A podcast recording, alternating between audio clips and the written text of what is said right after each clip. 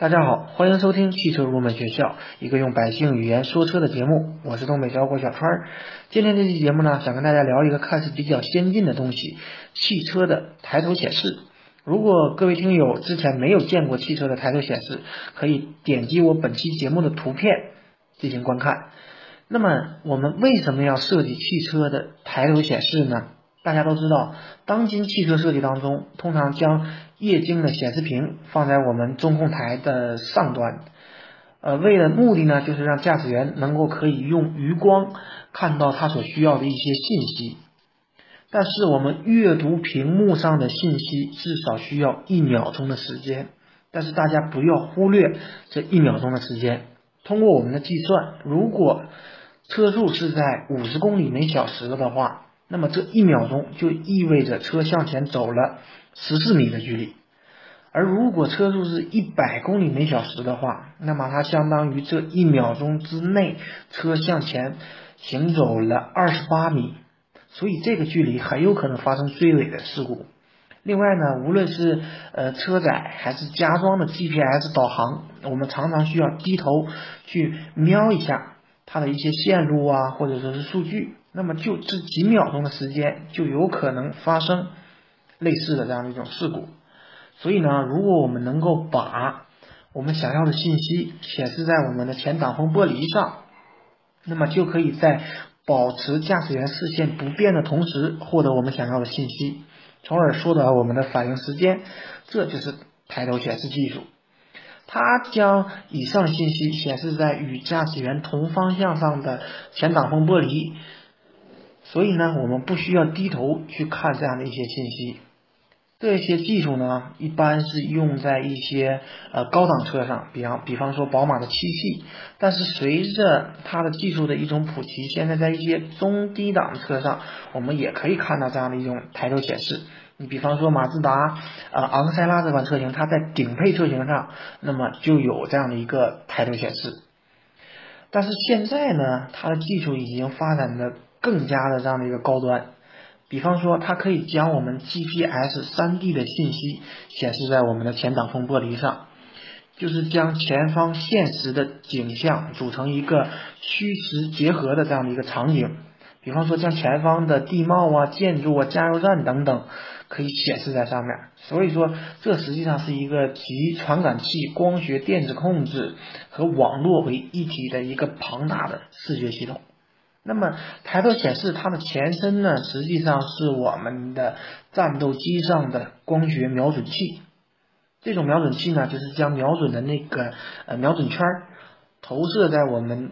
呃座舱前端的玻璃上。这样一来呢，我们飞行员在瞄准目标的同时，我们不需要去转移我们的视线。这种瞄准器最早出现在我们第一次世界大战期间，而且在第二次世界大战就已经被广泛的应用了。那么，既然说到了呃车速，我就想给大家简单的介绍一下我们的车速表，它所指示的速度是怎么样测得的，也就是我们的速度表是怎样测得我们的速度的。早期的车速呢，它实际上是由机械的方式测得的，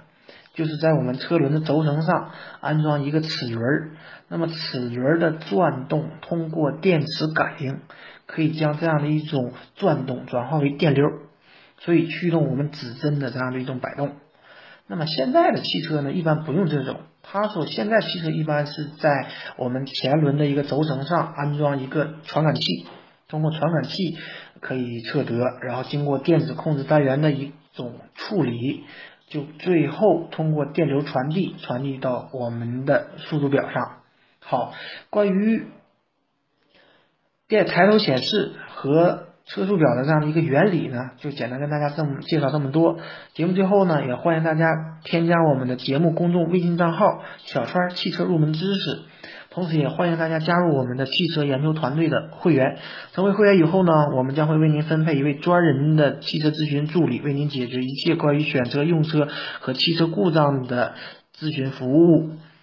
而这一切呢，只需要二十元钱。如果大家感兴趣，可以扫描我们本期的支付二维码。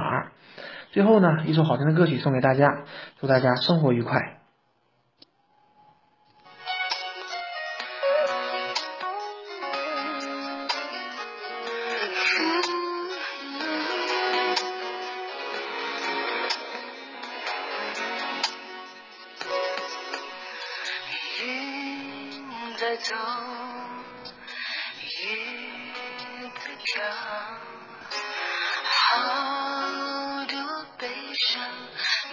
在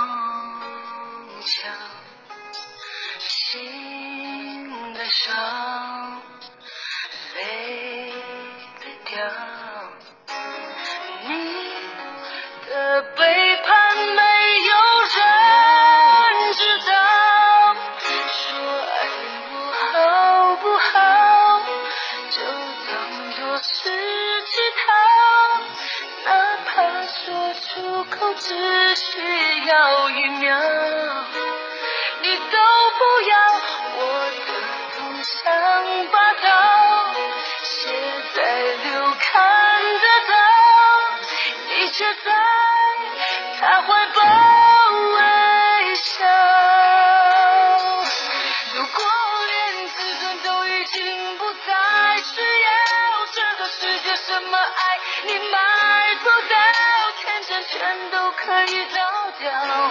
爱是什么变成一种玩笑？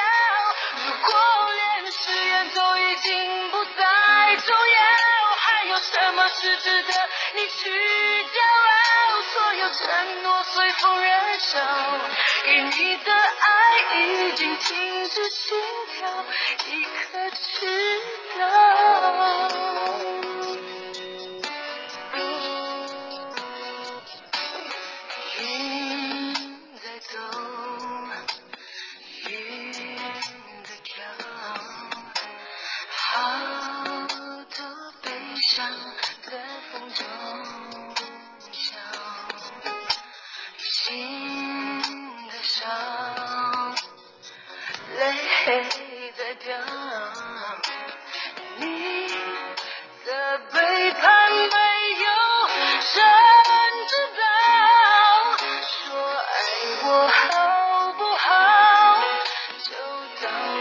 是乞讨，